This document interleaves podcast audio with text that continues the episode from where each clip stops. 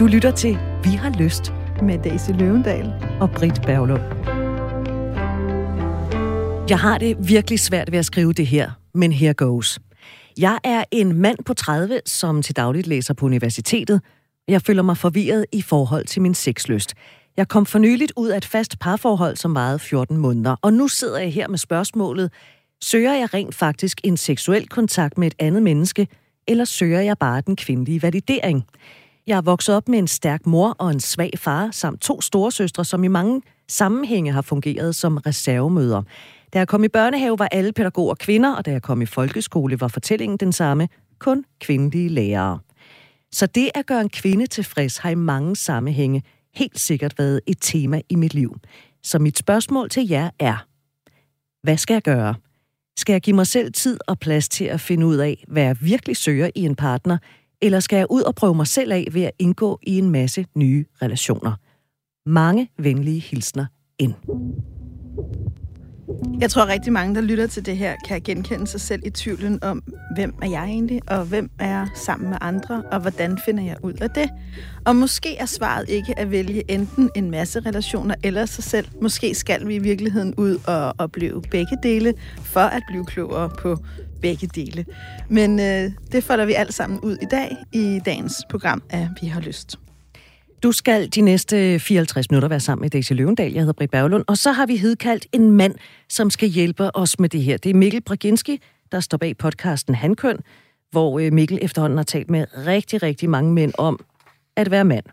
I efteråret der kom så en øh, bog fra Mikkelsson med samme titel, nemlig Hankøn. Det er sådan en guide til, hvordan manden genfinder sin identitet og bliver opmærksom på, at han rent faktisk har større potentiale, end han måske tror. Nu står Mikkel lige og flexer med sine biceps. Hej Mikkel, velkommen til. hej hej. Hvad siger du til den her mand på 30, som er vokset op med en stærk mor, en det, han kalder svag far, to storesøstre, som i mange sammenhænge har fungeret som reservemøder, kvindelige pædagoger og kvindelige lærere. Der har været mange kvinder omkring ham. Ja, det må man da sige, hva'? Uh, jeg tænker da i hvert fald, at det, det er måske en mand, der ikke helt ved, hvad for nogle behov han har, som jo er en af de ting, som jeg taler meget om i både i min, min podcast og min bog. Altså, at han i virkeligheden ikke rigtig måske har haft så meget tid, eller har fundet ud af, hvad det er, han selv har brug for følelsesmæssigt i de relationer, han er i. Altså det lyd, nu antager vi jo lidt, for vi ved jo ikke helt, hvad det er for nogle relationer, der har været. Men det lyder som om, det har været relativt domineret af kvinder, som har måske taget nogle beslutninger for ham, og måske lidt taget ansvaret fra ham omkring, hvordan han skal, hvad skal vi sige, være til som mand og menneske i virkeligheden også, ikke? Og hvis man så måske møder en kvinde, øh, og man har det hele det her regime bag sig, så kan jeg måske godt forestille mig, at det er lidt svært ligesom at sige, det er det her, jeg har behov for, det er det her, jeg har brug for. Her skal skabet stå for mig. Det her går mine grænser. Det er den her, jeg er. Kunne jeg forestille mig? Ja, og hvis man i virkeligheden har lært, at kærlighed er at tilpasse sig. Hvis man nu har et, øh, et tilpasningsmønster med sig, og man har lært, at for at fungere i den her familie, der er jeg nødt til ligesom at skære et hjørne og hakke en hæl på mig selv hele tiden, fordi ellers mister jeg anerkendelsen eller kærligheden eller pladsen. Så det er jo også det, man tager ind i sine voksne relationer. Mm. Så noget af det, jeg jo bliver nysgerrig, når jeg lytter til hans brev, det er, at du i virkeligheden sådan en, der har lært at have med hjemmefra, at du skal tilpasse dig for at få kærlighed. Og hvis der er noget om det, så skal vi jo i virkeligheden støtte ham i at blive klogere på sig selv. For der er aldrig nogen, der i længden får et sexet og givende parforhold kun ved tilpasning som den, som den primære strategi. Det er ikke en, en, en plan med lang holdbarhed, som så, tror jeg vil sige det. Jeg vil sige, jeg synes jo, det er så dejligt med en mand, der gør, hvad han kan for at gøre en kvinde tilfreds. Jeg synes simpelthen, det er så skønt de første seks uger. og så tænker jeg, ved du hvad? Grow some balls. Ja, det Fordi det. Der, der, der, jeg ved jo, jeg, jeg kan jo, jeg har haft kærester som ham her, ja. hvor at det har handlet om, i virkeligheden gør mig tilfreds, og det eneste, jeg fik ud af det, og han fik ud af det, det var, at jeg blev en sur kost. Altså, jeg blev utilfreds, fordi jeg synes, det var så øh, nedbrydende i virkeligheden over for ham, at ja. jeg synes, at han var underdanig på en eller anden måde, som bare ikke var særlig sexet og som ikke er et menneskeværdigt. Det er jo ikke særlig fedt at være sammen med en, som ikke rigtig har nogen personlighed, eller ikke har nogen holdninger. Altså, man, man har ikke lyst til at være sammen med en, siger, hvad synes du? Altså, skal vi gå til højre eller venstre? Jamen, jeg synes bare, at det du synes er dejligt, det vil jeg også gerne. Ja. Altså, det er jo, det er jo problematisk. Ja. Og det, jeg tænker, der måske er i starten, det er jo hvor man synes, det er dejligt. Der vil man jo gerne servicere hinanden og yeah. være søde over for hinanden og sige, skal du lige have en ekstra sukkerknald i din kaffe, og hvad ved jeg, ikke? Altså, det er jo hyggeligt og godt. Det er jo ikke ens betydning med, at man skal være selvudslættende eller ikke eksisterende. Altså, mm-hmm. Så det er da ekstremt problematisk, at man ikke ved, om man har lyst til at gå til højre eller venstre. Altså, det er i, i alle henseender i livet. Både i kærlighedsrelationer, men også bare i, i livet med venner og på sit arbejde, ikke? Præcis, fordi så bliver det jo et pres så ja. ender man jo i virkeligheden med det pres med, at man nu skal gøre et andet menneske glad og tilfreds. Fordi hvis en anden lægger sin egen lykke i dine hænder, så skal du jo give mig lykken, hvilket jo skaber en total skævvridning i vores forhold. Men jeg tror, der er rigtig mange, ikke kun mænd, men også kvinder, som i virkeligheden har lært, at den måde, de får lov at være i verden på, det er ved at indrette sig, og de faktisk kun bliver elsket ved at gøre det, deres primære familie forventer af dem.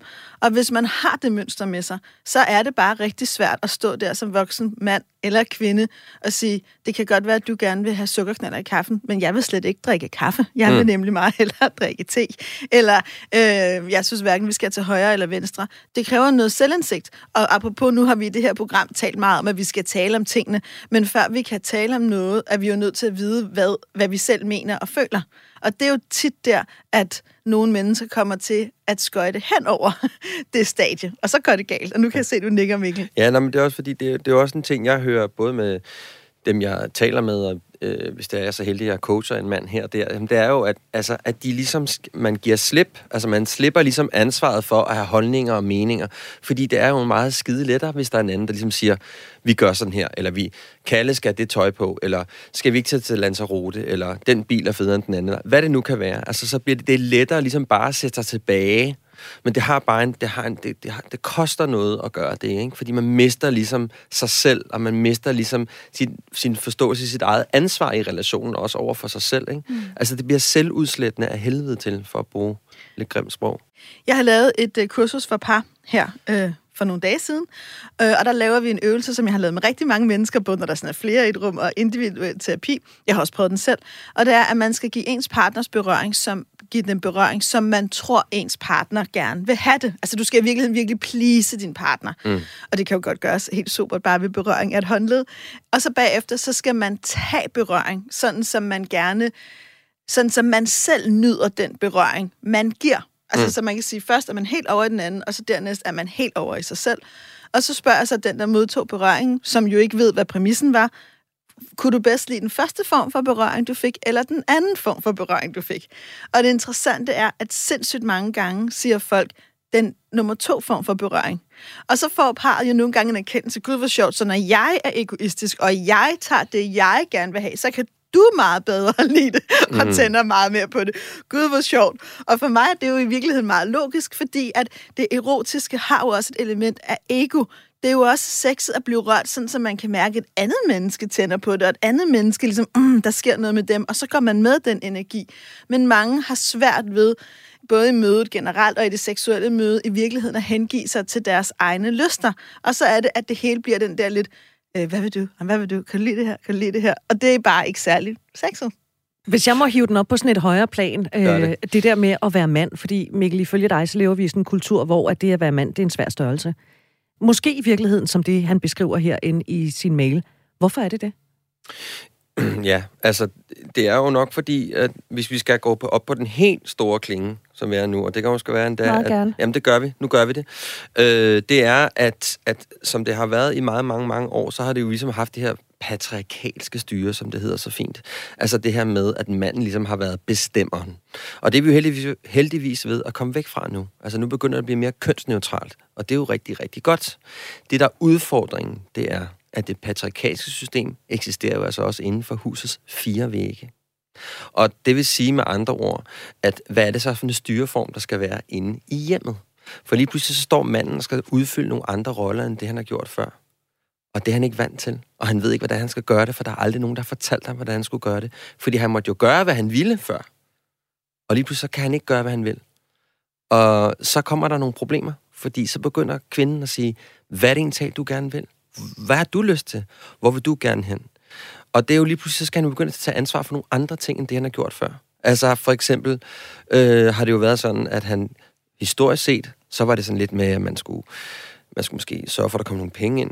Man skulle sørge for, at øh, der var lys i stikkontakten osv. Men det er jo ikke det... Meget håndgribelige ting. Meget håndgribelig, meget fysisk ansvarsfuldhed, der har været omkring manden. Ikke? Øh, og det er det jo ikke mere, for det er jo ikke relevant mere. Manden skal jo ikke levere en løncheck mere. Jeg tror ikke engang, ordet check eksisterer mere. Det er bare, fordi jeg er så gammel, så at, øh, at, at jeg kender det ord. Ikke? Men, men altså, at, at de ting, vi har skulle tage ansvar for, er ikke relevante mere. Vi skal til at tage, tage ansvar på nogle andre måder, og det er jo det følelsesmæssige ansvar, som jeg er meget optaget af. Ikke? Og så kommer der jo nogle mennesker, især handkønnet, til tælling, fordi vi har ikke lært, der er ikke i vores kultur, oplærer os ikke i den her følelsesmæssige ansvarsfuldhed. Men hvis man som øh, end her på 30 år er vokset op med mange kvinder omkring sig, jeg har ikke talt på, hvor mange gange jeg som kvinde har fået at vide, at jeg taler meget, og jeg taler meget om mine følelser. Hvorfor er han så ikke blevet øh, i gåsøjne trænet i at tale om sine følelser, hvis hans liv har været fyldt med kvinder, der måske har gjort det? Altså, vi, vi antager jo noget, for vi, vi, vi, er vi ved, jo ikke, vi, vi ved, ved det ikke. Men, men jeg kunne godt forestille mig, det han også siger, det er jo ligesom, at hans søskende har jo også ligesom været reservemødre. Altså, det virker på mig som om, at han har fået lidt besked på, hvad han skulle tage på, og hvor han skulle gå hen, og, og tage det her på, og det skal du ikke sige, og gøre sådan her. Det vil sige, det har jo virkelig bare været en, nogle retningslinjer, der er blevet sat ud. Jeg tror ikke nødvendigvis, der har været nogen samtaler om, hvordan har du det med det her? Hvad tænker du om det, der sker? Hvad er dine følelser? Hvad er dine stakes i det her? Det kunne jeg forestille mig, at ikke har været noget, der har været så præsent i ens liv. Øh, og det vil sige, så er det jo ligegyldigt, om det er mænd eller kvinder. Så er det jo bare et spørgsmål om, jamen altså, der er bare, han har bare fået at vide, du skal gå til højre eller til venstre. Men er det ikke også meget moderne? Altså nu spørger jeg sådan en ren opdragelse. Øh, nu nærmer vi os nærmest, at det bliver sådan udsendelse som børneopdragelse. og det er faktisk ikke sådan en... Jeg, jeg kan bare ikke huske, at jeg som barn i 70'erne og 80'erne er blevet spurgt om, hvad jeg følte for, hvad jeg ligesom havde lyst til mm. af hverken min mor eller far. Så hvor meget handler det her om tiden, vi lever i, eller har? Hvor meget handler det om opdrag? Ja, ja, ja altså jeg er jo heller, jeg er også opdraget med, altså jeg er også opdraget med, at jeg har ikke blevet spurgt om, øh, hvordan jeg havde det på den måde. Det var jo ikke noget, man gjorde. Altså, øh, min far sagde jo ikke til mig sådan, øh, nok knægt, hvordan var det så at være på lejerskole? Hvad var det for nogle følelser, der kom op i dig? Eller, nå, I blev, I blev uvenner dig og Kalle. Øh, hvad gjorde det ved dig? Altså, de samtaler havde vi ikke. Det var jo bare, om det går nok over, eller, ej, lad nu være med at skabe dig. Det er jo ikke så voldsomt, det her. Og tag en, tag en, øh, tag en kransekage, ikke? Altså, det er ligesom det, det har været det var meget i vores generation, kan man sige. Nu ved jeg ikke, for, for Nå, jeg, kan, jeg kan jo sagtens tilslutte mig, at man kan sige, jeg er jo jeg er opdraget meget af en mand. Min far har fyldt ekstremt meget min opdragelse kvæg, mange forskellige ting. Blandt andet mine forældre var meget unge, da de fik mig, og min mor var et mere svært sted. Men, men jeg er heller ikke, selvom jeg er kvinde, opdraget til at tale om mine følelser. Altså, jeg er opdraget til øh, stramme op, præstere og gøre det. Det kan godt være, det gør ondt, men du dør ikke af det. Moving on, ikke? Altså, og, det, og man kan sige, som voksen har det jo givet mig både nogle gaver, men også nogle skygger. Jeg, jeg er en af de kvinder, som har haft svært ved at skulle sætte mig ned og græde og vise min sårbarhed, for jeg har haft det sådan lidt, jeg skal kraftedeme ikke vise nogen min sårbarhed. For Daisy Løvendal, hun kan klare sig selv. Ikke? Og hvis der er noget, jeg ikke kan klare, så finder jeg en løsning på det. Jeg skal ikke have nogen som helst hjælp.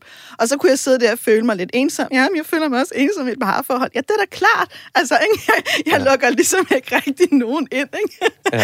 og jeg vil sige, at jeg takker min uh, nuværende mand for at have været en af dem, der virkelig har støttet mig i min personlige udvikling til faktisk at kunne bede om det, jeg har behov for, at vide, at min sårbarhed er okay. Og han er på mange måder en meget mere feminin mand. Altså, så man kan sige, de der kønsting er jo ikke kun, om du er mand eller kvinde i din, altså i din krop. Det er jo også, hvad har du med dig? Han har opdraget meget mere med, at han, hans mor er bibliotekar, der altid har æret ham på håret og sagt, jamen, du er jo bare helt perfekt, ikke? altså, så når jeg siger det her, så er det for at sige, at der er noget, der handler om vores biologiske køn, der er noget, der handler om den historie, vi har, der er noget, der handler om de elsker og elskerinder og kærlighedsrelationer, vi har indgået i.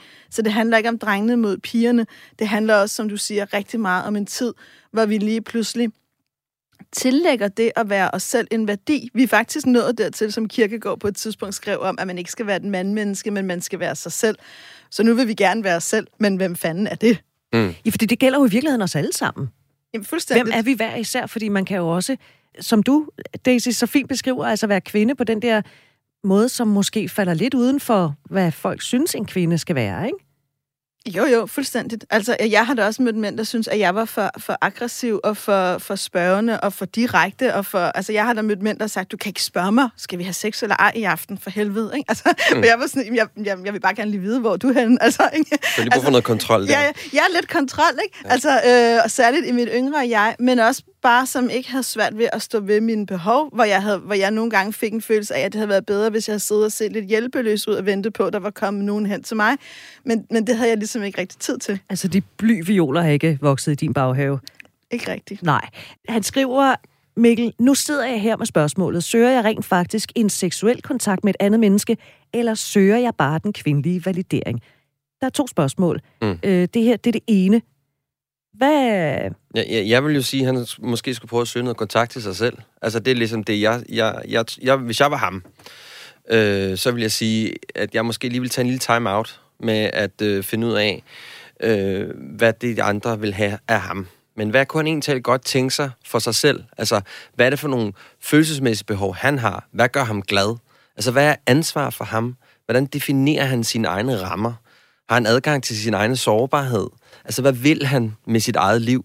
Altså, sådan nogle ting er ret vigtige at vide, fordi du kan ikke, hvis du er meget uklar og lidt, hvad skal vi sige, lodden i kanterne, lidt tåget i kanterne, så er det altså ret svært at gå ind i en relation med et andet menneske og så sige, Nå, men hvad vil du? Jamen, det ved jeg ikke, fordi jeg har aldrig rigtig sådan brugt tiden på at være nede i min egen mental kælder og få ryddet op i, øh, i bunkerne.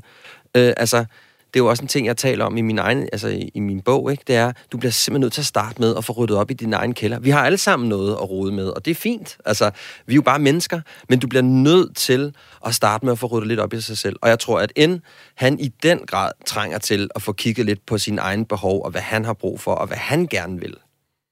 Jeg er super enig. Jeg tror også nogle gange, det kan være rigtig godt i virkeligheden både at gå lidt i sølibat og detoxe lidt for at give sig selv noget plads til at finde ud af, hvor er jeg? For man kan jo også drukne i relationer. Og samtidig så tænker jeg også, at der er også en forskel på, når man står der i sit liv, og det tror jeg, vi alle sammen enten har gjort eller kommer til, hvor vi ikke ved, hvem er jeg, hvad skal jeg, hvad er det rigtige svar for mig, hvor det hele er, du siger toget, hvor det hele er toget. Nogle gange er toget jo også et livsvilkår. Så er der stor forskel på, og man lægger togen over på den anden, eller man siger, jeg holder mit tog. Det kan godt være, der herover hos mig er totalt toget, men det skal jeg nok selv holde. Jeg skal nok selv tage vare på det, og jeg skal nok selv komme, når jeg har brug for din input, eller om man på en eller anden måde kommer til at lægge det over på den anden. Og jeg ved godt, jeg her lidt vender tilbage, også noget det, jeg sagde før med tilpasning, men der er en fundamental forskel på et parforhold og i alle relationer. Hvem har ansvaret for mig? Er det dig? Eller er det mig? Eller er ansvaret ligesom sværet så tyndt ud over det hele, at ingen rigtig ved det. Og det, jeg tror, der er vigtigt for N, og det er jo også det, jeg hører, du siger, Mikkel, det er, kære N, du skal have ansvaret hjem til dig. Du skal i virkeligheden trække dig hjem til dig. Din, hvad er det, du vil? Hvad er det, du drømmer om? Hvad kan du lide? Hvad kan du ikke lide? Hvad er dine grænser? Hvad er dine lyster? Og hvad mærker du i din krop? Det skal helt ned i din krop. Og det kræver nogle gange, at man tager tid til sig selv. Ja, altså jeg tror også, mens vi står og taler, at, at jeg tror, for, for N, der vil det være en rigtig god idé at få noget tid alene. Altså, jeg ved godt, det kan virke meget skræmmende og farligt. Altså, jeg har selv gjort det. Jeg har selv haft en periode i mit liv, hvor jeg simpelthen nærmest gik i, i askese, fordi, da jeg blandt andet skrev min bog. Fordi jeg blev simpelthen nødt til at finde ud af, hvad, der, hvad, hvad er mig, og hvad er dem, jeg er sammen med. Fordi når, når du er sammen med en partner, så kan du ikke undgå at blive farvet jo. Altså, hun vil noget, hun siger noget, hun gør noget, hun har en fortid, du har en fortid. Og det bliver en stor smelte altså, det bliver en gang podcast, ikke? Man ved ikke rigtig, hvad der er op og ned på det. Så jeg tror, for, hvis jeg var ham, så ville jeg starte med at, at ligesom få noget tid for mig selv, og begynde at arbejde med mig selv, og i virkeligheden altså, gå noget terapi, finde ud af, hvem fanden er jeg? Hvad har det betydet for mig, at hele mit liv har været afhængig af, hvad kvinder siger til mig, og hvad jeg skal gøre? Nu antager vi det, men det er det, det, det, vi sådan, det er lidt det, der, jeg synes, der ligger lidt mellem linjerne, ikke? Altså, han begynder at tage sig selv alvorligt, og finde ud af, at blive opmærksom på, hvad er det, der foregår i mig. Og når han begynder at blive opmærksom og bevidst om, hvad det er for nogle mønstre, han har, så kan han ændre dem. Men han kan ikke ændre noget. Altså, jeg tror, det bliver svært for ham at rende rundt ude øh, i byen og drikke en bajer, og så møde øh, Belinda, og så skal de lige et eller andet snakke og to hej. Øh, fordi så begynder han at gå ind i det mønster, han allerede er så vant til at være i. Og lige nu, der er han låst fast i en måde at være til på, og den skal brydes. Og så kan det være, at han får den kvindelige validering, men det i virkeligheden ikke er nok. Jamen, det vil aldrig være nok jo, Nej. fordi altså, det er jo ligesom at være en spand med huller i. Altså, du kan jo fylde, blive ved med at fylde øh, bajerskyld ned den der, men det bliver ved med at fise ud i bunden.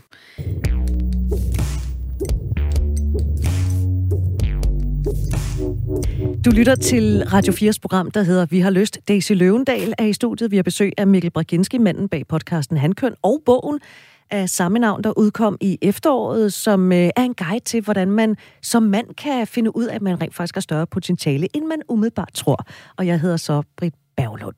Øhm, og Mikkel, du talte om det her med terapi, mm. at det kunne måske være meget godt for, for en, som hvis mail, vi taler om i dag, fordi han er simpelthen så meget i tvivl om det der med kvinder, og øh, hvor skal han hen og sådan noget. Men terapi, det kan også lyde lidt i en farligt. Altså, ja. Ja, fordi, det, det, det, det kan jeg godt forstå. Øh, der kan du altså finde nogle nøgler til nogle æsker, du ikke anede, du havde måske. Altså, man må, man må på et tidspunkt må man beslutte sig for, hvad vil man? Altså, der er sådan en, en kendt øh, engelsk øh, citat, jeg elsker. Shit or get off the pot. Altså, det er sådan en af mine favoritter, ikke? Altså, vil du det, eller vil du ikke? Altså, hvad, hvad er det, du gerne vil? Vil du sådan fifle lidt rundt og tænke, nå ja, og så gå ind i lidt i en relation, og så går der et stykke tid, så siger hun til dig, øh, hvad fanden er det, du vil? Jeg kan ikke mærke dig. Øh, hvad har du lyst til? Øh, det kan han jo godt vælge, men det Eller er... han kan mærke, at der er et eller andet, der bare ikke fungerer i det forhold, jamen, det, men han ved ikke, hvad det er. Jamen, jeg tror, jeg kunne, man kan også sagtens forestille sig, at han er et sted lige nu, hvor at han har så mange dyner ned over sig. Han har så mange lag af ting, der er udefra kommende, så han ikke aner, hvad der er op og ned. Så han er totalt villig til, antager vi igen, at, øh, at der er nogle andre, der fortæller ham, hvad han skal gøre. Øh, så jeg vil sige, øh, ja, terapi, det kan virke rigtig skræmmende, men, men hvis du har lyst til at finde ud af, hvem du er, og få styr på dig selv, så bliver du jo nødt til at tage ansvar for dig selv. Altså, du kan jo ikke blive ved med at fedt rundt i den der øh, dam, du har rendt rundt, du har sejlet rundt i, i, i hans tilfælde, måske i 30 år. Så, så, øh, og så kan du vælge forskellige typer terapi. Du behøver jo ikke gå ind og tage regressionsterapi, eller øh, gå ind med en, en freudiansk psykoanalytiker. Du kan jo starte med at gå til et coach, du kan starte med at tale med, med Daisy, du kan starte at tale med mig, du kan tale med en helt fjerde, om at sige, jamen, hvad, hvad foregår i dig? Hvad er du optaget af? Altså, der er mange måder, man kan gøre det på. Og måske i virkeligheden tale med en rigtig god ven til at starte med. Jeg håber, at det var så også det, jeg vil sige efterfølgende. Altså, det er jo tit der med, som ligesom, hvis man tør åbne op og sige, hvor det hvad, jeg går sgu og skramler lidt rundt med nogle ting. Jeg har lidt tvivl om, hvad der egentlig foregår i mig. Alene at begynde bare at få en bevidsthed, og alene det, han har skrevet mailen til jer, er jo en virkelig god start, kan man sige. Ja, ikke? ja. Jeg tænker også, at hvis man ikke, hvis man ikke har lyst øh, til det, vi snakker om her, selvom jeg også er en stor fortaler for terapi, så er der jo, mennesket har jo også i århundreder, vi har for eksempel taget på pilgrimsrejser. Og det tror jeg, en stor del af pilgrimsrejsen handler jo ikke om at nå til målet, og så knæler man ned der, eller drikker af kilden, eller hvad man nu gør. Det handler jo i virkeligheden om at tage sig tiden til at gå vejen. Og nogle gange er vi nødt til at gå vejen, både sådan konkret og, meta- og i mere sådan metaforisk forstand. Som, og jeg tror jo meget selv også på den store dannelsesrejse, og har selv rejst en del i mit liv, og har også boet i udlandet. Da jeg selv valgte at gøre det, handlede det rigtig meget om, at jeg erkendte, at jeg var nødt til at møde mig selv på ny, og jeg sad fast i nogle mønstre, jeg ikke bare kunne bryde midt i det almindelige liv. Så det med også at bryde lidt mere radikalt, og i virkeligheden skifte kontekst, kan selvfølgelig være en flugt. Men det kan også nogle gange gøre en klogere på sig selv, at du må møde nye mennesker og fortælle din historie på en anden måde. Men jeg tror, uanset om du vælger dannelsesrejsen, flytte, det kan sådan set også bare være til en anden del af Danmark, pilgrimsrejsen, terapien, så er der en nøgle, der du ikke kan komme udenom. Det er selvreflektionen. Det er, at du er nødt til at sætte dig ned og gå i dialog med dig selv og mærke det, du mærker, og ikke hele tiden forstyrre dig selv med dine ambitioner, dine drifter, dine lyster, lysten til lige at æde lidt mere, eller drikke et glas vin, eller jamen, jeg skulle også lige... Men det der, altså sådan helt Altså, jeg tror meget på det der helt i. Stå op om morgenen, drik en glas vand, sæt dig ned og skriv i din dagbog, eller kig ud af vinduet og mærk og tænk. Det er der en nøgle i. Mm. Så når han spørger, hvad skal jeg gøre? Øh, skal jeg give mig selv tid og plads til at finde ud af, hvad jeg i virkeligheden søger i en partner, eller skal jeg ud og prøve mig selv af ved at indgå en masse nye relationer? Så er det i hvert fald ikke det sidste, han skal, Mikkel. Nej, det vil jeg sige. Det, det vil jeg personligt anbefale ham at lade være med. Altså, jeg vil begynde en, for at bruge et, jeg, jeg prøver mig ikke om det ord, men en indre rejse, ikke? Altså, begynde at kigge lidt på sig og sige, hvad kan vide, hvorfor det er, at jeg er endt her, hvor jeg er. Kan vide, hvad det har betydet, at jeg har været øh, flankeret af kvinder hele mit liv. Kan vide, hvad de har gjort ved mig. Altså, det er bare et godt sted at starte. Og starte i det små. Altså, prøv bare at gå en tur, være stille, lad være med at gå ind i en relation. Overvej meget kraftigt, synes jeg, at gå ind i terapi. Fordi det, altså, terapi burde jo være, synes jeg, jo ligesom at gå til tandlægen. Altså, hvis du har det dårligt, hvorfor fanden går du så ikke ind og, og taler med nogen, så du kan få justeret det? Når vi går, vi tager også vores bil til service, uden den er gået i stykker. Fuldstændig. Altså, så, hvor- altså, hele den der, og det er, en, det er en helt anden program, ikke? Men altså, hele den her tanke om, at det er mærkeligt at gå til terapi, det, det er for mig, øh, jeg kan slet ikke forstå det. Fordi, altså, prøv at høre, der er noget galt, så får du dog fikset. Altså, lad du være med at rende rundt med det. Du render jo ikke rundt, som du selv siger, med et punkteret dæk på din bil. Altså, det er jo det, er jo det samme. Jeg får også lyst til at... Jeg er meget enig med Mikkel. Vi, vi, vi forebygger os, og vi ved også, når det handler om kroppen, at forebyggelse er langt bedre. Vi kunne spare så mange penge i samfundet, hvis vi forebyggede stress frem for at behandle det, og det samme med hjertekarsygdomme og alt muligt andet. Og i vores kultur har vi jo indtil for ganske nylig haft de her rum til kontemplering, altså det gamle græske ord for at tænke sig grundigt om. Vi har bare fyldt pauserne ud med mobiltelefonen og Netflix og alt det, vi skal nå, og vi er så enormt effektive. Så vi har i virkeligheden, at vi jo nu nødt til at gå ind i et rum med en terapeut for at blive fastholdt i bare at være, hvor vi før måske blev fastholdt i det i andre fællesskaber. Mm.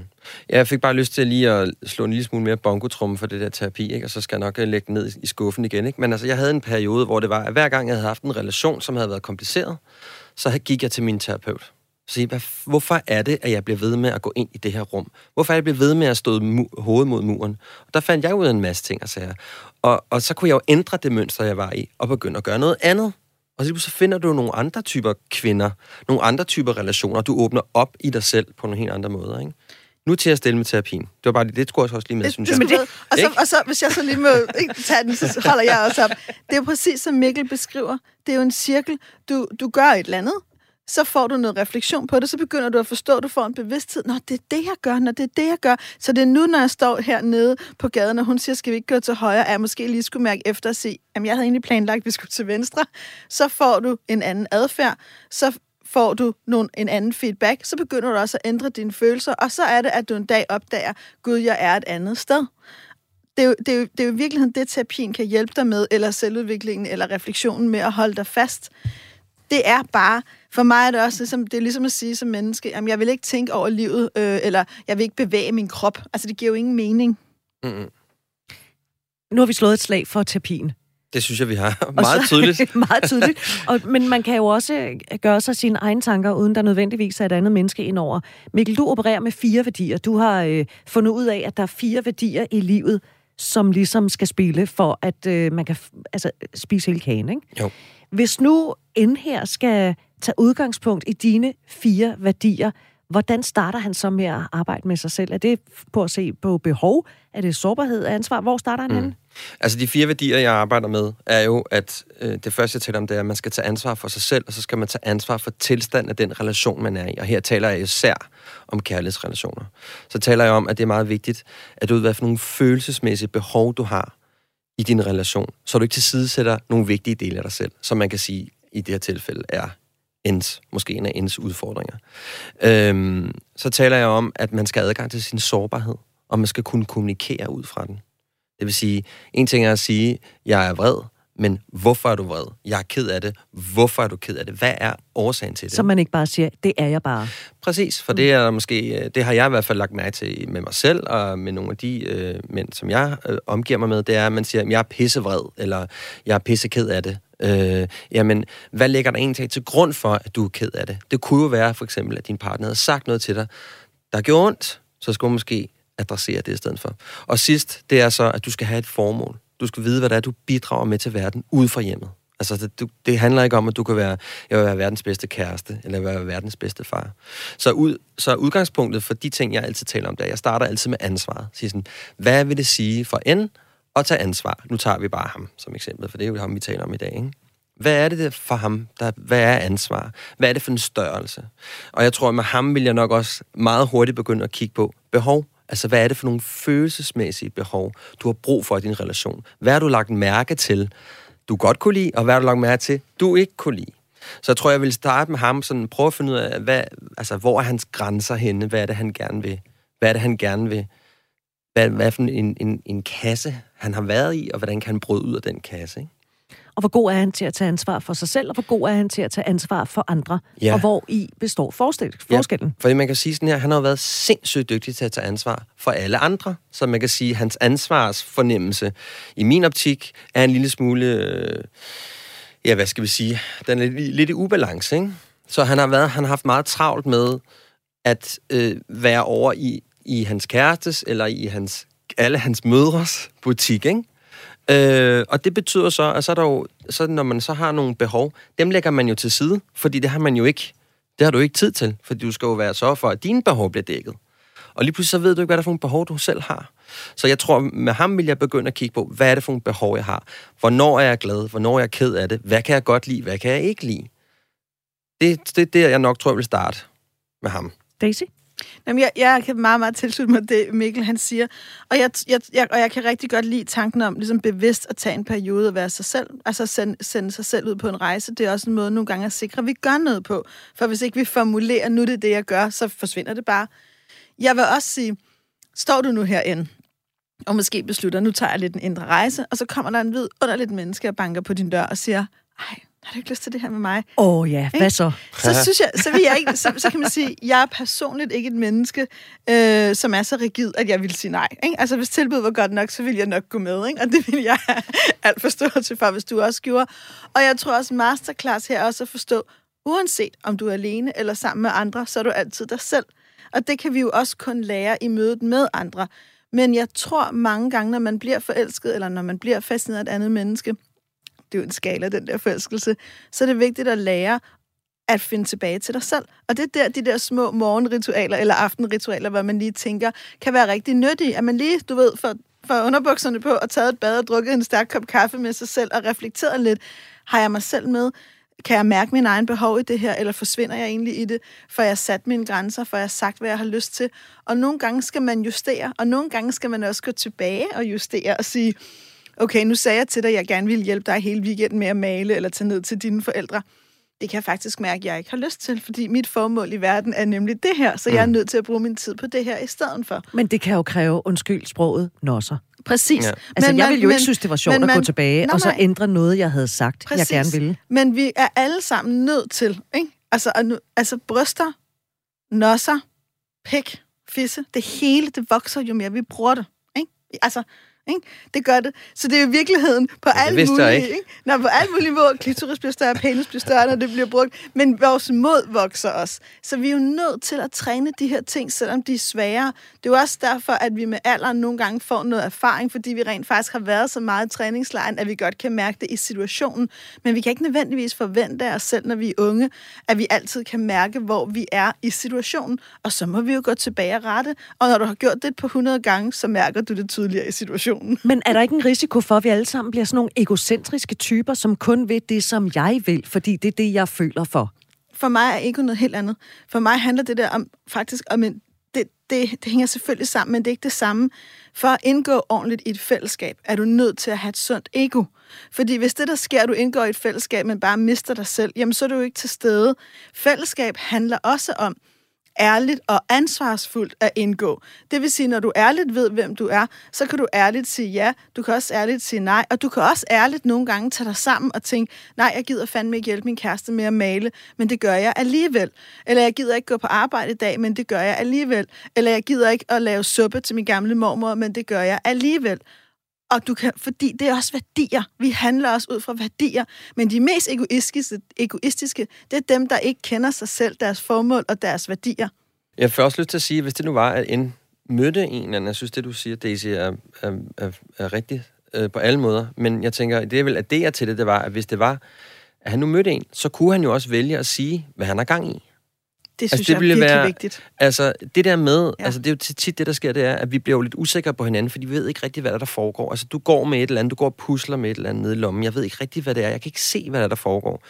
Så det vil jo være meget oplagt for en, for eksempel, at sige, du skal bare vide, at lige nu, der går jeg faktisk og ruder lidt med mig selv, fordi jeg har været i en periode, hvor at jeg, er lidt, jeg undersøger lidt, hvad det egentlig er, jeg har brug for i mine, i mine relationer og behov Øh, og det tror jeg bare er vigtigt, fordi så spiller man også med åbne kort, og der viser han jo allerede, at han tager ansvar for noget. Der viser han allerede lige pludselig, at han har et behov, som man er ved at tage undersøge. Ikke? Har du brugt den model?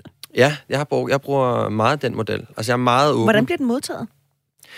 Øh, jeg, synes, jeg synes generelt, de gange, jeg har, har, har brugt ærlighed og åbenhed og sårbarhed og øh, taget ansvar for min egen situation, jeg har aldrig rigtig oplevet, at det er blevet modtaget dårligt. Og hvis det er blevet modtaget dårligt, så må man jo stille sig spørgsmålet, er det noget, jeg er interesseret i at være sammen med? En person, der ikke har nogen interesse i, at jeg kan bevæge mig, og jeg kan være sårbar. Altså, jeg har da oplevet, hvor jeg har sagt noget sårbart til en, en kvinde, jeg så, og det blev modtaget sådan lidt devaluerende og sådan noget, og det kunne jeg godt mærke, det, var, det blev problematisk, ikke? Fordi, okay, hvordan er det så egentlig, du ser mig? Hvis kan jeg ikke åbne mig og sige, hvordan jeg har det? Fordi jeg ved, at hvis jeg ikke kan blive mødt i min sårbarhed, som jeg i forvejen øh, har trænet mig selv op til og har adgang til, fordi det er ikke noget, der har ligget naturligt til mig. Hvis den møder modstand, så har jeg så en, en lille øh, tendens til at lave noget i mit krebs, ikke? og bare fis ind i en skal, og så gemme mig, fordi jeg bryder mig simpelthen ikke om det der med, hvis jeg ikke kan få lov til at være den, jeg er. Så jeg tror, at det der med at være åben og ærlig og fortælle, at han er, på en, han er ved at undersøge sig selv, man, ikke, man skal jo ikke sidde på første date måske, øh, mens man sidder og drikker en øh, latte på en eller anden øh, Vivaldi, Café Vivaldi, og så sige, du skal desuden vide, at det her, det sker med mig. Men hvis man kan mærke, at det er noget, der vil noget, så kan man sige, jeg har sgu brug for at dele det her med dig. Det vil jeg sige var en, øh, en fremragende strategi. Altså, jeg sidder sådan lidt og griner, fordi jeg tror først på den første date, jeg havde med min mand, at jeg ligesom sådan sagde, du skal bare vide, at jeg er sådan og sådan og sådan, og de her ting er vigtige for mig, og det er mine værdier, og det her er i mit liv. Ikke? Ja. Og var de så det? ja, det var de. Okay. Og også fordi på det tidspunkt, kan man sige, der havde jeg været igennem rigtig meget selvudvikling, og der var nogle ting, som jeg var kompromilløs omkring. Jeg er for eksempel kompromilløs omkring min seksualitet. Altså, og det der for mig var det en kæmpe ting at være så ærlig. Og der var noget enormt fint. Jeg kan huske, han sagde egentlig ikke så meget, men det, at han bare blev der og var der og lyttede og var engageret, det, det åbnede mit hjerte fuldstændigt, selvom han var meget lavere end det, jeg havde forestillet mig. altså, der var lige en fortænkning. men, men, men, men jeg vil aldrig glemme, hvor meget det betød. Og det, der også betød, det var, det slog en tone an imellem os. Vi har faktisk altid fra den gang af kunne være radikalt ærlige over for hinanden. Og som han senere har sagt, det at jeg startede det i vores forhold, gjorde jo også, at han kom hurtigere på banen med sit. Fordi på en eller anden måde blev det en kultur imellem os. Så, så når jeg deler det, så er det også for at sige, jeg tror, ligesom du siger, Mikkel, at det der at dele, hvem man er, det er i det bedste parforholdsråd, der findes. Ja. For så finder vi jo ud af med det samme, giver det ekko i den anden, er det et menneske, der kan træde med mig ind på den her bane, eller ej det, hvis man kan have det som kultur sit parforhold fra starten, ærlighed, autenticitet, mm. vidunderligt. Mm. Hvor meget lavere var han i forhold til, hvad du havde Meget lavere. Altså, jeg er nødt til at sige her, jeg kan lide rimelig høje mænd, jeg kan lide brede mænd, ikke? Jeg er altså en rimelig stor kvinde selv, og jeg vil gerne have en mand, der er væsentligt større, og de andre mænd, jeg ligesom har været forelsket i, har været også mørke, ikke? Der er en grund til, at jeg har boet i Latinamerika, ikke? Og Ingvar er en lav, ikke specielt trænet, lyshåret fyr fra Skiby, ikke? Men jeg elsker ham meget højt. Så der var nogle af de der ting, der godt kunne rykkes Og jeg på. elsker, at du bare svarer på mit spørgsmål. ja. øh, vi skal også tale om behov. Øh, ja. Og du, jeg synes allerede, du har været lidt inde på det, Daisy, det her med behov. Øh, hvor, hvor vigtigt er behov, når vi øh, skal prøve at finde ud af, ligegyldigt hvilket køn vi har, finde ud af os selv? Hvor, hvor meget fylder behov? Essentielt. Altså, det er så vigtigt, at du ved, hvad det egentlig er, du har brug for. Lige så meget som ansvar. Ja man, man, ja, man kan sige, at ansvaret for mig er jo mere sådan politibetjenten, ikke? Altså, det er den, der ligesom sådan overvåger de andre. Den, du bruger dit ansvar, hvis du kan mærke, der foregår noget i rummet, så, så tager du dit ansvar frem og siger, hov, jeg kan faktisk godt mærke, der foregår noget her. Det, jeg tager lige nogle af de ting, jeg ved omkring mig selv, og sætter dem i spil her. Og så lader jeg ligesom ansvaret fortælle, hvad det er, det finder inde i mig selv, ikke? Så ansvaret er mere bare sådan, øh, ja, den, det lov, orden og magt, ikke? Øhm, ja, altså for, for mig er behov essentielle, fordi det, altså, det er også tit det, jeg møder, når jeg taler med mænd, det er, når jeg spørger, hvad er det egentlig, du har brug for følelsesmæssigt i din relation? Så bliver det meget tit, at jeg vil gerne ud og cykle. Nå, men det er ikke det, jeg spørger om. Eller, jeg har brug for tid med drengene. Øh, jeg har brug for at kunne mærke, altså, hvor, jeg, hvor jeg så begynder at bore lidt ned i det. Hvad er egentlig det? Det handler måske om noget frihed. Jamen, frihed for hvad? Ikke? Frihed for måske at have lov til at føle, at jeg stadig er, er mig selv. Okay, hvorfor har du brug for det? Nå, det er måske, fordi der er nogle behov, jeg ikke får opfyldt. Altså, så det er sådan en, det er sådan en loop, øh, for evig loop. Men for at vende tilbage til, til, til spørgsmålet. øh, det, jeg tror, det er essentielt at vide, hvad du følelsesmæssigt har behov for i din relation. Det er relativt let at sige, at jeg har brug for at cykle, eller jeg har brug for at være sammen med drengene. Jeg skulle på skiferie en gang om året. Det har vi gjort siden 95. Men det at kunne sige for eksempel, at jeg har brug for, øh, at jeg kan være uperfekt sammen med dig. Jeg har brug for Altså en ting, der er vigtig for mig, det er, at vi kan lege sammen. Altså, det er vigtigt, at vi kan grine og lege og have det sjovt, at vi kan få en distance til os selv. At det ikke er så alvorligt hele tiden. Men også bare det der med, jeg har ikke, jeg har ikke behov for, at du råber af mig, fordi det gør mig utryg. Det er en af de ting, jeg også jo sjovt nok også taler om. Det er at sige, jeg, jeg, jeg, jeg vil ikke være i en relation, hvor der bliver råbt, når der skal kommunikeres noget vigtigt. For jeg kan ikke høre, hvad hun siger. Altså, for mig er det en grænse. Det, det, ja. altså, det der med at sige, at jeg vil ikke råbes af, er en grænse. Præcis. Og der, der er noget meget magisk forskel på, om man formulerer det som, du skal ikke råbe mig, eller jeg vil ikke råbes af. Ja. Altså, og det er ikke fordi, jeg siger, at vi altid skal være helt semantiske og sige det på den rigtige måde. Men det der med, at kun, for mig er grænser noget, hvis jeg skulle vise det, så vil mine hænder lave en cirkel omkring mig. Og i gamle dage har man tænkt det meget, som man var over de andre og begrænsede dem, og hvad skal de gøre? Der sker noget meget mere magtfuldt, når vi tager det hjem og bliver personlige. Mm. Ja, enig. Så, så, så nogle ting der, øh, det, det, det er ekstremt vigtigt, at man finder ud af. Det er vigtigt, at man undersøger de ting, og det er jo især, når man er i relationer, man kan finde ud af, kan, hvad gør det her ved mig, når hun er sådan her? Hvordan vil jeg gerne berøres? Altså, hvordan vil jeg gerne se som en mand? Øh, øh, fordi det er jo sådan tit også en ting, der er sådan lidt jeg ved ikke rigtig hvorfor, men det bliver sådan lidt skamfuldt, at man måske som mand også har brug for nogle gange at få et klap i røven og få at vide, det er skide godt, du har malet det der stakit, det synes jeg virkelig er flot, ikke? Og kæft, hvor ser du godt ud i de der fjollede overalls, eller hvad det nu kan være. Altså, det er jo også en ting, der er vigtig, og det bliver sådan lidt, ah, det skal vi ikke tale om, fordi sådan, jeg er en mand, og jeg har jo styr på mig selv, og jeg er min egen ulv, for jeg kan jo gå rundt og hyler ude i haven, så der er ikke noget der. Altså, og det, det, der er lidt af udfordringen, det er, at at, at tro at gå ind og sige til sin, til sin partner, prøv at høre, jeg faktisk mærke, at når du gør sådan der, så bliver jeg sindssygt glad. Altså, det gør mig så glad, at du lige ser mig, eller du lige siger, jeg elsker mig, eller du, jeg elsker dig, eller hvad det nu kan være, ikke? Altså, et lille eksempel. Øh, jeg kender en fyr, øh, som skal stå navnløs i det her, øh, i det her forum. De har en aftale, hans kone og ham. Hver morgen, så går hun over til ham, og så tager hun om ansigtet, og så siger hun, du er min konge. Og jeg tænker, og først så griner jeg, så hold kæft, hvor er det langt ud. Så tænker jeg, det er egentlig ret interessant. altså, for det kunne lige så godt være, gå og sige, jeg elsker dig, du er mit liv. Og jeg kan love dig for, at vores kammerat her, han kan gå igennem mure. Altså, han gør, han er så lykkelig og glad, fordi han ved, han bliver anerkendt hver morgen, ikke? Jo, jeg også, nu, nu er det de grundlæggende spørgsmål i det her, og jeg elsker det eksempel, tak Mikkel, øh, er jo også, er det, søger jeg kvindelig validering eller seksuel kontakt. Jeg vil sige, et eller andet sted tror jeg, det er helt svært at skælne. Altså det seksuelle rum og det kærl og det intime rum er jo fyldt med alle mulige ting på samme tid. Forhåbentlig er det begge dele, man søger. Ja, vi kan, jeg, tror ikke, altså, jeg tror, at vi mennesker har et behov for at føle os elsket, set, anerkendt, valideret. Øhm, og hvad er der galt i det? Det er der ikke noget galt i. Problemet er, hvis vi begynder at slippe dem, vi selv er, for at få den. Det er der, vi er på afvej. Men at blive mærket for dem, vi er, er fint. Mm.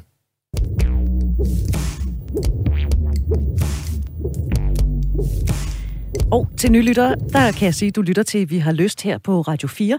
Det er til Løvendal, jeg hedder Britt Berglund, og så har vi besøg af Mikkel Braginski, som er manden bag podcasten Handkøn, og øh, bogen af samme navn, der udkom i efteråret, som handler om øh, mænds potentiale. Kan man ikke godt sige det, Mikkel, uden at man sådan... Ja, ikke? Ja. Nå, øh, Mikkel, du har en pointe med, fordi jeg synes jo umiddelbart, nu taler vi om en mail, vi har fået fra en mand på 30, som er forvirret i forhold til sexlysten. Mm. Søger han sex, søger han kvindelig validering. Hans liv har i virkeligheden været fyldt med kvinder. Og du siger, det er vigtigt, at man så begynder ligesom at arbejde med sig selv. Det kan virke lidt uoverskueligt, men der siger du, prøv lige at zoome ind på knappen. Ja, præcis. Er du sød at forklare det? Jamen, det har noget at gøre med, altså nogle gange så kan man jo ikke se skoven for bare træer, ikke? Altså, det var også lidt det, vi talte om i starten med, at man skal starte et sted. Du må så starte over et hjørne, ikke? Og så sige som, okay, jamen, for eksempel, vi talte om før, hvad er ansvar for dig? Øh, hvad for nogle behov har du egentlig talt? Begynd et enkelt sted og forstå, at når man begynder at travle rundt over i det ene hjørne, så begynder de andre ting at bevæge sig. Altså, det er ikke sådan, det menneskelige psyke er jo ikke sådan, at du starter over det hjørne. Altså, det troede jeg jo meget, da jeg startede på at lave mit projekt. Så havde jeg sådan, der talte jeg om sådan, jeg havde, fi, altså de der fire værdier var fire søjler. Man skulle sådan gå igennem, skulle stå sit ansvar, så skulle man stå sit formål og sit behov og sin sårbarhed. Men det er jo meget hurtigt fandt ud af, efter jeg begyndte at tale med alle de her forskellige øh, kendte danske mænd, det var jo, at de ting hang jo sammen. Altså, når du begynder at kigge på dig selv, så begynder der stille og roligt at komme huller i den der kvilt, du ligesom har, har foran vinduet. Det kan ikke undgå det. Så man begynder at tale omkring, hvad er ansvar for mig? Hvad vil det sige, at jeg har nogle behov? Øh, så begynder der jo stille og roligt og Um, altså hjernen kan ikke lade være. Den begynder at kigge på, hvad det er, den er inde i. Vi, vi er bygget til at undersøge, hvad det er for nogle mønstre, vi er inde i. Og jo mere du kigger på dig selv, i kraft af, at han har skrevet den her mail, i kraft af, at han begynder forhåbentlig at undersøge sig selv, jo mere vil der gå op for ham. Og jeg tror, det der med at forstå én ting ad gangen, start over i hjørnet, bestil den der tid hos den der terapeut. For start med at have den samtale med din ven, eller din veninde, eller hvem det nu kan være, øh, og begynd stille og roligt at finde ud af, hvad det, er, det handler om. Så, kan, så begynder tingene stille og roligt at folde sig ud. Det gjorde det også for mig. Øh, så det, det er nok det bedste sådan, måde, man kan beskrive det på. Så man skal ikke tro, at man skal spise hele elefanten på en gang? Nej, det ville da være meget uoverskueligt. ja, nå, men, nå, men det er bare tit sådan, hvis man, og det ved jeg jo fra mit eget levede liv, at hvis jeg går og bøvler med et eller andet, så kan det virke ret uoverskueligt, fordi jeg ved ikke, hvor jeg skal begynde henne. Og så føles det som om, at jeg skal æde hele den der elefant i en bid, hvor jeg i virkeligheden bare kan nøjes med at tage en bid af snablen til at starte med. Præcis. Og jeg tror også, at der er det, du taler om, Mikkel, der have tillid til, at hver gang vi rykker på noget, så sker der noget og nogle gange et andet sted, end der, hvor det var, vi troede. Ikke? Der er sådan det der gamle kinesiske ordsprog, at når en sommerfugl basker sin vinge, så er der et vandfald, der flyder over, eller altså et eller andet. Men, mm. men pointen er bare, at vi kan, ikke alt, vi kan godt nogle gange tro, at vi skal regne det ud. Godt, jeg skal have styr på min fortid, jeg skal have styr på min nutid, jeg skal have styr på mit sexliv, så skal jeg have styr på min økonomi, og bum. Ja, men det er ikke sikkert, at verden følger din plan. Men det betyder ikke, at du ikke skal gøre dig nogle overvejelser. Det betyder, at du med det ene øje, sådan tænker jeg det tit, ligesom tænker, okay, hvad er strategien, hvad er grundsøjlerne, hvad er det egentlig, jeg skal undersøge, hvordan vil jeg gøre det?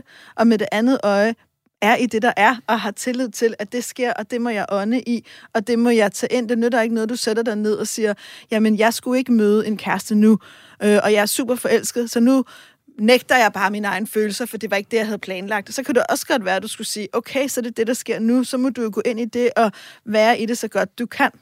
Mm. Altså, jeg tror, hvis man skulle sætte sådan en overskrift på det, hvad det hele i virkeligheden handler om, så handler det om bevidsthed.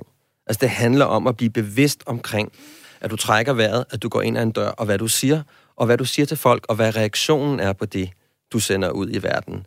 Og det er jo meget det, det handler om. Altså, terapi handler jo om at lære at blive bevidst omkring, hvad det er for nogle mønstre og handlinger, du tager.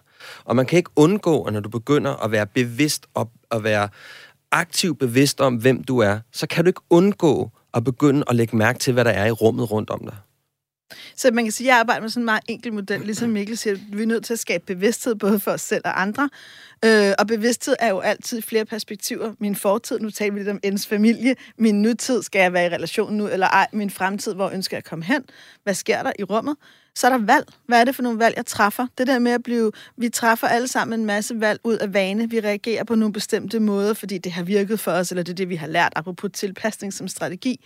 Nogle gange skal vi begynde at tage nogle andre valg, som så fører til nogle andre handlinger, som så gør, at vi oplever en anden, en anden måde at være i verden på, som også er med til at ændre vores følelser. Så det er sådan i virkeligheden, på en eller anden måde, så nu, nu er det jo en model og nogle trin, og så udfolder det sig sådan, at man ikke altid helt præcis kan sige, hvor man er, og det er også lige meget. Men det vigtige i virkeligheden, tænker jeg for dig, kære Anne, det er, at du tænker, det, at du har skrevet, det, at du begynder at tænke, skaber en bevidsthed. Så hvis du nu bare øver dig i, at hver gang du kan mærke, jeg vil, virkelig, jeg vil virkelig spørge ind til, hvornår mærker du, at du er ude af dig selv? Hvornår mærker du, at du gør noget for andres skyld? Hvornår mærker du, at du faktisk gjorde noget for at blive valideret? Mærk de tidspunkter, læg mærke til dem, og begynd dermed ligesom at gøre noget andet, træffe nogle andre valg, handle på en anden måde, og lægge mærke til, hvad der så sker. Mm. Og acceptere det her, det tager lidt tid. Men det er vel også vigtigt at være bevidst om, som han i virkeligheden også er, fordi han øh, remser jo egentlig op, hvem har været i hans liv, øh, fra han blev født. Ikke? Så det er vel også relevant at være bevidst om, at vi alle sammen er et produkt af den opvækst, vi har haft. Altså, jeg voksede op i en familie, hvor når jeg blev ked af det, så blev jeg kaldt Tudemarie. Ja. Det vil sige, at jeg lærte lynhurtigt, det der med at tude, det skal jeg ikke, fordi jeg får ikke andet ud af det, end at jeg er irriterende. Og det skaber også dårlig stemning, ikke? Jo, jo det, ja, det gør det jo. mega dårlig Børn skal ses, ikke høres. Ja, ikke? Og nu ja. kommer du her og ødelægger den ja. gode stemning med alt dit tuderi. Ikke? Gå mm. på dit værelse, tudemari. Men det her med, og, og det ved jeg, Daisy, du siger, det er også fint nok lige at skue bagud og så sige, hvilken indvirkning har alle de her relationer haft på ham? Præcis.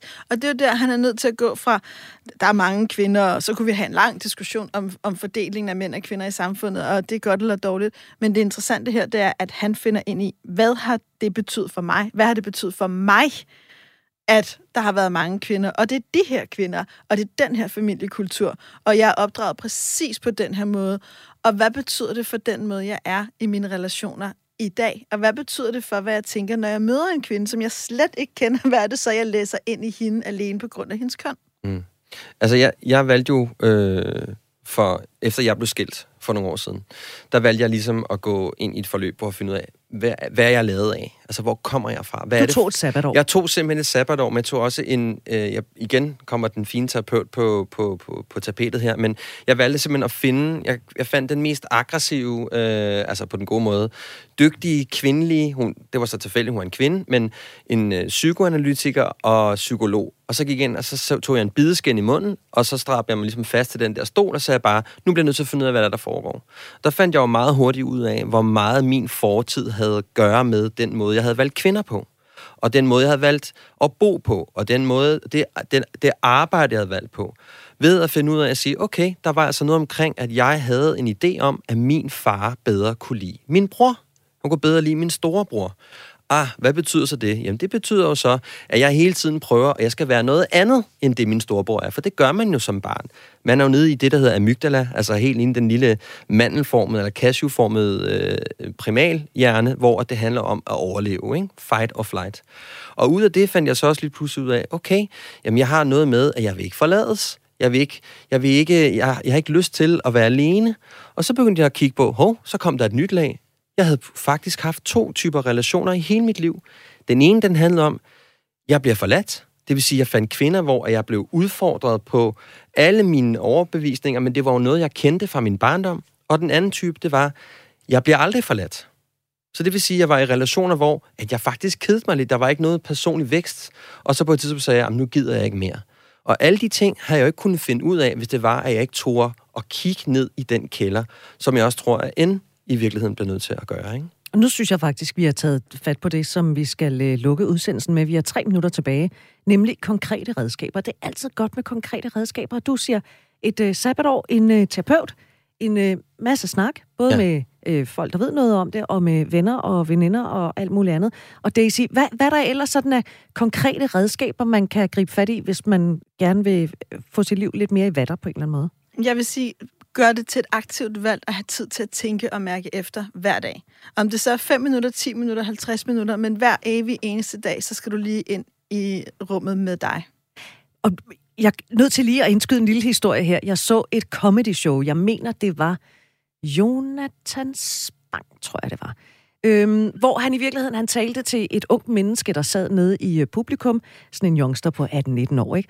Og så sagde han, nu skal jeg fortælle, hvordan det var dengang jeg var barn. Når man skulle med bussen, så gik man op til busstopstedet, så var der 12 minutter til bussen gik, og så sad man bare og kiggede. Man, man kunne ikke andet end bare at sidde og kigge. Og det er jo faktisk det, vi mangler i dag. Fordi, hvad sker der lige så snart, at vi har lidt fritid, lidt tid til os selv, så tager vi noget frem og lader os beskæftige med et eller andet, ikke? Præcis. Så i dag er pausen og roen faktisk et aktivt valg. Og jeg vil sige, uanset om du er i samme livssituation som en eller en helt anden, så hvis du vil gøre noget godt for dig selv, så træf det valg. Brug lidt tid uden forstyrrelser med dig hver dag. Og så vær opmærksom på, at det ikke er et quick fix. Altså, Nej. det tager tid. Og det skal tage tid, Mikkel. Ja, altså det er jo ikke en panodil, man tager. Man tager ikke to ibuprofen, øh, ibuprofen og en panodil, og så går det væk. Altså alting tager tid. Det er sådan, vi har en idé om, at man skal bare man kan, man kan ringe til nemlig.com, eller man kan gøre et eller andet, så er det overstået, så har du en pakke pomfritter øh, efter to minutter. Det tager tid, fordi vi er nogle komplicerede væsener. Vi er ikke bare A til B. Øh, så det er en forståelse af, at der skal være en bevidsthed på, som, som Daisy siger, tag, altså en skal tage sig tid til at mærke efter, hvad fanden er det, der foregår inde i mig.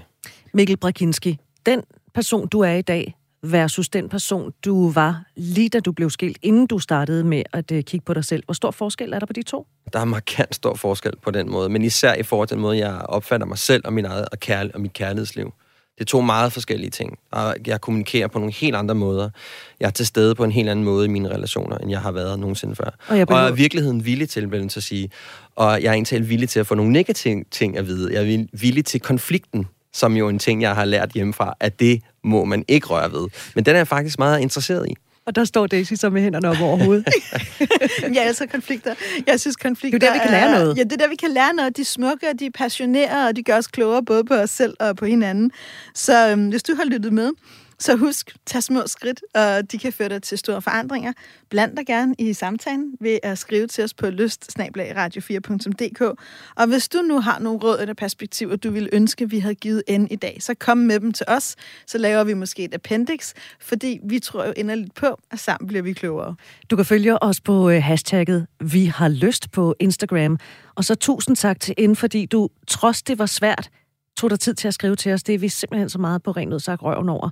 Du er altså også velkommen til at skrive, hvis øh, du har noget, du gerne vil have vendt. Har du indspark? Har du idéer? Har du ris? Har du ros? Vi tager, tager vi også imod ris? Ja, det gør vi ja, også. Ja, det er fuldstændig. Vi, vi kan nemlig, som Mikkel siger, godt lide konflikter. så det er altså lyst snabelag radio4.dk. Find vores øh, podcast. Hver tirsdag udkommer der et lille tillæg, det som øh, Daisy lige kaldte appendix, som kan være en opfølgning på et program. Det kan være tips, det kan være øvelser, det kan være alt muligt andet. Så gå ind og find og subscribe på vores øh, podcast. Og så høres vi ved. Programmet blev produceret for Radio 4 af Only Human Media.